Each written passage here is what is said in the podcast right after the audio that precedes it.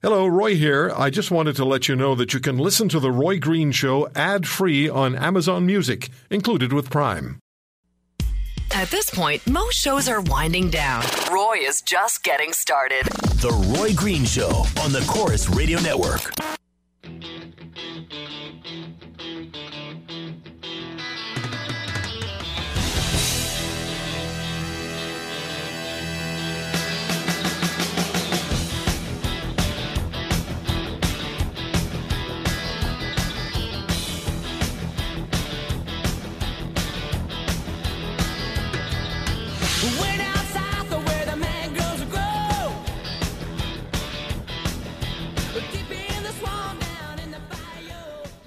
Still ahead uh, this hour, we'll be speaking with Catherine Swift.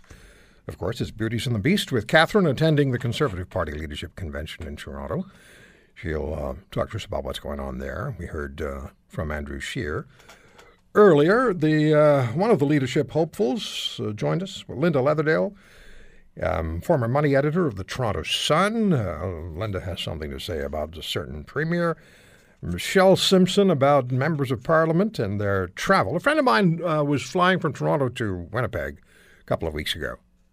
Very successful man. And he got on a plane, and um, there was a member of parliament sitting in first class. And in economy, there were three staff members. Now, why does an MP from the Toronto area need to go to Winnipeg with three staff members? And why is the MP flying first class? Then I'm going to say a few things about opioids and the federal minister of health. Well, some of you didn't hear this. The federal minister of health's press secretary contacted me this past week, and uh, very polite. But the idea was to tell me how wrong I am about the positions I've made and taken, and to say the minister might want to join me. So I'm, I've made it very clear that I'll be happy to speak with the minister live on this program. That's my fre- preference, always to do a live interview. But I will pre record even at 3 o'clock in the morning if that's what it takes. Because the politicians have it all wrong, and it's the patients who are being assaulted. And tomorrow, one of my guests is going to be a man who makes that point so extremely well. The media is starting to pay attention, Minister Philpott and various provincial ministers. The media starting to pay attention to the suffering that chronic pain patients are going to be put through by these opioid rules and regulations and protocols that you're going to put in place, which will do nothing other than harm people who are already in tremendous pain. So, that's coming up. Lesley Bikos is a former London, Ontario police officer. She's a PhD candidate in sociology at Western University, and she's working on a nationwide study of Canadian police officers and uh, the impact of police culture on their on and off duty lives. And we've talked a lot about police and police culture, particularly the RCMP, as we've spoken with women in the RCMP who have charged they were sexually assaulted, sexually harassed, raped while off duty. And uh, it just seems like the RCMP likes to point the finger at the women and blame them. Although the federal minister for public safety, one Ralph Goodale, seven months ago stood up before Canadians and he mentioned four women particularly. One of them was Atoya Montague, who spent a lot of time on this program with us, including last weekend, and said they were just being so badly treated and that the government had come up with a you know, a satisfactory conclusion to the class action lawsuits. No woman's received any money yet, by the way. And uh, things would be okay. Well, they're not. And they're not going to be okay. And just last week, two reports came out one by the former federal auditor general, Sheila Fraser, which says the RCMP is a broken culture and that they are more interested in their public image than they are in taking care of the people who work for them. And the women we talk to are uh, struggling with PTSD, financial issues, and they're the victims. It's just bad. It's really bad.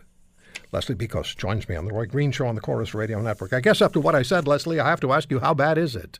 Hi, Roy. Nice to uh, be on the show again. Thanks for having me. Thank you for coming on. No worries. Um, well, like I like your introduction said, I've been doing a nationwide study on uh, police culture, which is including interviews with police officers in their own words about their experiences. And at the time I wrote the Globe and Mail commentary last week, I had done 77 interviews across Canada from 23 different services. Um, that number has since increased due to the uh, overwhelming response um, of officers from the Globe and Mail uh, article that I wrote. And that suggests that it's pretty bad, and pretty bad everywhere, Roy. Not just the RCMP. How willing are the police officers to speak with you to begin with? And then as you speak to them and you get into the issue, how more willing are they to, to talk about the things that are really happening, how it's affecting them, and what's happening to them? Well, I'm kind of in a unique position, and I think that's what makes this study so important. Um, being a former officer, uh, many and many of the officers that I've interviewed have said to me, you know, I've, I've either never told this story before, or I would not tell this story to uh, just a regular researcher. It's because you're an ex-cop um, that I will talk to you. So I think that's an important piece. Also, the fact that I will not go through the administration to talk with officers. Uh, it's just me and them, and so their worry, for the most part, of course, is confidentiality. Um, many of them still work within the forces, and they are really afraid um, that if they come forward with these things, or if their identity was revealed as participating in this study, that there would be real professional and personal consequences for them. So the uh, it's not just the RCMP; it's police forces across the country where the image of the force is more important than the officers. That's what I'm hearing. Yes. What uh, sorts of stories are you hearing? What's the is there a common denominator that just runs through it all? You know, a piece which is really emerging very strongly is mental health. Mental health is a huge problem, um, and it's not being dealt with. I mean, it's being dealt with on the surface, like you're saying, right? The reputation, so the the forces can point to, well, you know, we have this wellness room, or we have this wellness peer program, or we're doing the Road to Ready recovery stuff, or whatever it is that they happen to be doing. They can check that box off, right, for the public, and say, yeah, we're taking care of our officers. But if you really listen to what the officers are saying, it's all a farce, and that their mental health is not a priority for their police services. And interestingly, uh, predominantly what officers are telling me is that A, they're not even reporting their mental health to the services because of the stigma and because they're worried about the professional implications. And B, it's not the calls for service that is the problem their mental health is coming directly from their working environment and the culture and their inability to function within that culture. And I imagine this is getting this is going from bad to worse.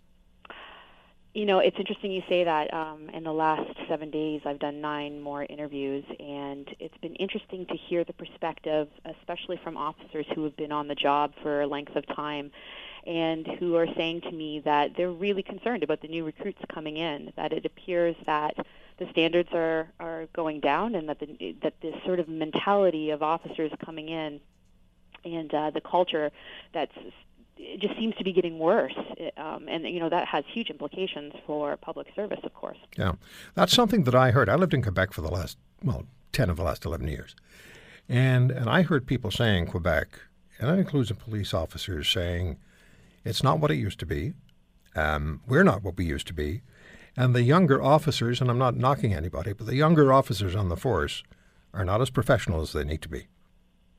Well, you know, it's funny because obviously, you know, I'm pro police and I want the. You So know, am I. want- yeah, yeah, and I know you are. Um, so it's important that we say that, though, right? Because we don't want officers getting defensive. Because we want them to understand that the the reason I'm doing this study, the reason you're doing what you're doing, is because we're trying to make lives better for them, and then Yeah. by extension, public service, right? Yeah, exactly. Um, and you know, almost all the officers I talk to say the same thing that it comes from the top. The attitude and tone of a of a service and the individual culture comes from the top. So, if you're continuing to have the same mentality, make it through the ranks, and you know, people pulling up their buddies through the ranks with them, you're going to continue to have that same culture happening.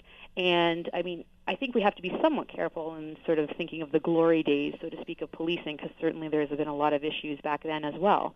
But you're right in the fact that I do hear a lot of officers, especially officers who have been on the force for you know a long time, say the same thing that they feel as though the quality of recruits isn't as good as it used to be. We're going to bring our mutual friend Atoya Montague on in a couple of minutes. So before we do that and we take a break, Lesley, what's the what's the thing that that Canadians listening to this program right now who, who need their police, who pay for their police, and want to trust their police, what do they need to know? From the officer's perspective, as you're finding out. Okay.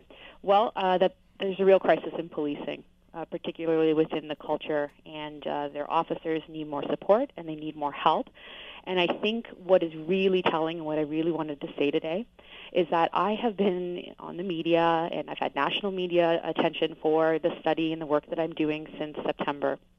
And in that time, I have not had one police administration reach out to me. I have not had anybody from any government body reach out to me to say, "Oh my goodness, what is this stuff that you're Oh, finding?" my. Um, because you know, as you know, in the Globe and Mail article, I talk about you know rape, sexual assault, Yep. harassment, bullying, corruption, intimidation, all those things that are in that RCMP report. I'm hearing all across this country, and I think that's really telling. That silence says more to me than anything uh, that I could ever say in the media. When you- No response from any of them. You would think that they would want to hear more about this study. It's the first of its kind in Canada, Roy. Yeah, yeah. No, no. You know what it remind, reminds me of? What you just said was an email that I received from an RCMP officer. This goes back about five or six years when I was talking with Catherine Galliford and uh, Krista Carley um, and and some of the other women officers who were at that point still charging that they had been sexually harassed and abused. And I received an email from an officer who said, "I'm retired." It was a fairly long email. And at the bottom, he wrote, Please do not identify me because what happens when the RCMP is beleaguered, they form a circle and shoot inward. I'll never forget that.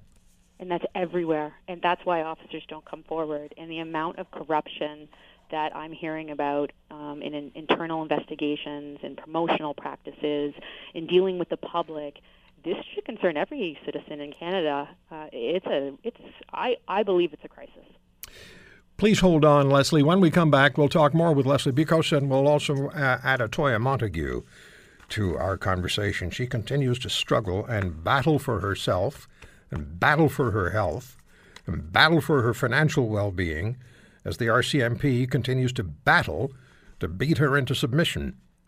And Sheila Fraser, the former Auditor General of this country, who is a fearless woman, fearless, wrote a report that was commissioned by the Public Safety Minister, Ralph Goodale, in which Sheila Fraser, she's the one who said essentially that when the RCF, as far as the RCMP is concerned, the management structure is more interested in the public image of the force than they are in the well-being of the officers. We'll come right back. Compassionate, caring, and cuddly. This is The Roy Green Show on the Corus Radio Network.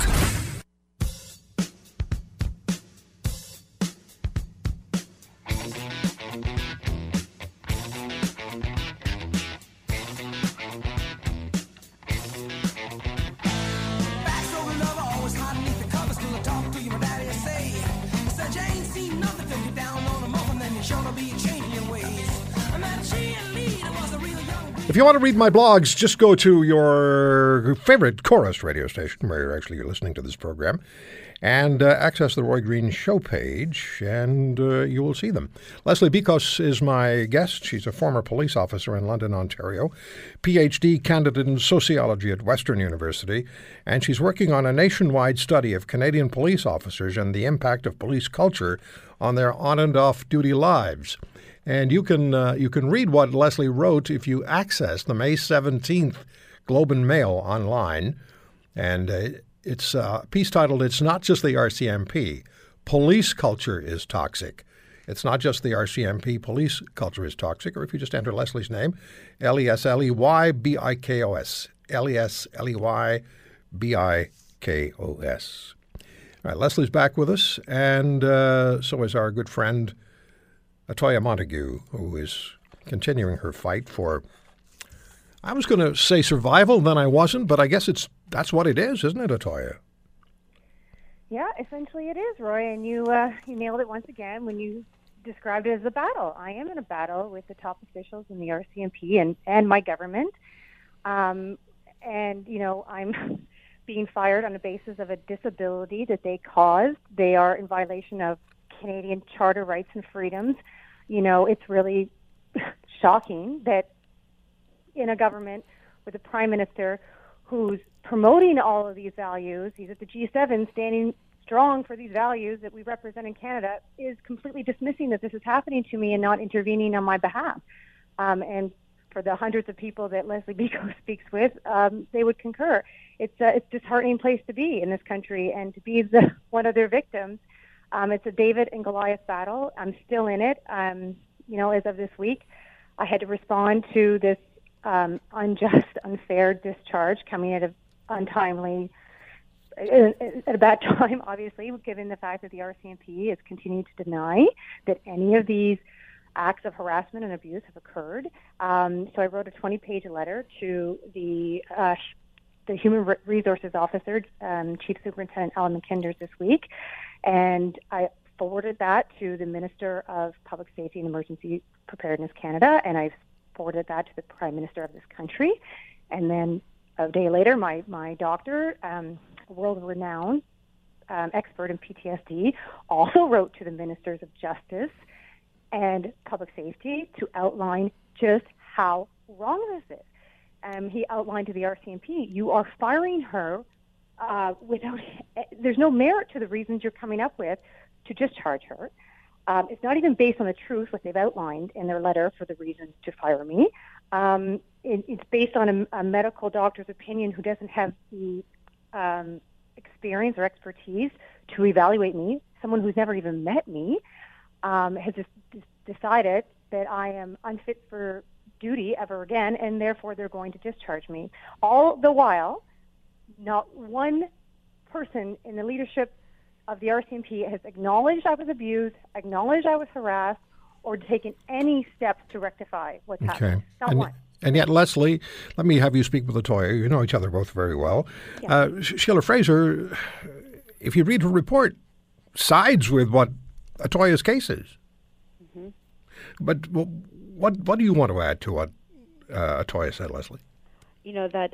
Hi, Atoya. Nice to hear from you. Hi, Um, Lesley. Hi. Great to have you on the radio. um, that you know sadly her case is not you know one I, so many officers i speak to it's the same thing you know they talk about you know their services um waiting them out financially or you know internal investigations that are corrupt people lie or evidence goes missing you know they're not being the people who do these things aren't held accountable in fact so many times it seems that they end up being promoted and moved and make it through the ranks and and so, you know, there's this real issue going on of no accountability, no transparency, and you know, so how do you how do you combat that? And like I said earlier, if you know, I don't see anybody contacting me uh, on this study either, and this study's full of information about what's going on and the problems within police services.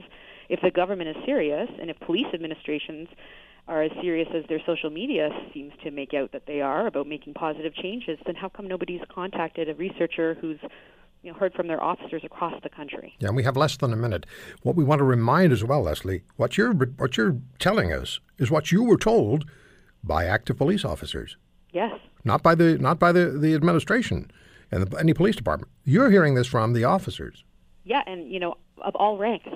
So All it's ranks. not just you know people who you could you could say, oh well, they're just lower ranks and they're bitter or whatever that is. No, these some of these people have had very successful careers actually, Okay. but they don't agree with the culture and they know there is massive problems. Okay, but thank you both. Uh, Atoya will stay in touch with you. You'll be back with us, I know. Thank you. And you and I look forward to speaking with you again, Lesley, as well. Thanks, Roy. I appreciate All the very it. best to you both. Okay. Lesley Bikos, Atoya Montague will come back with the beauties and the beast. Stay with us.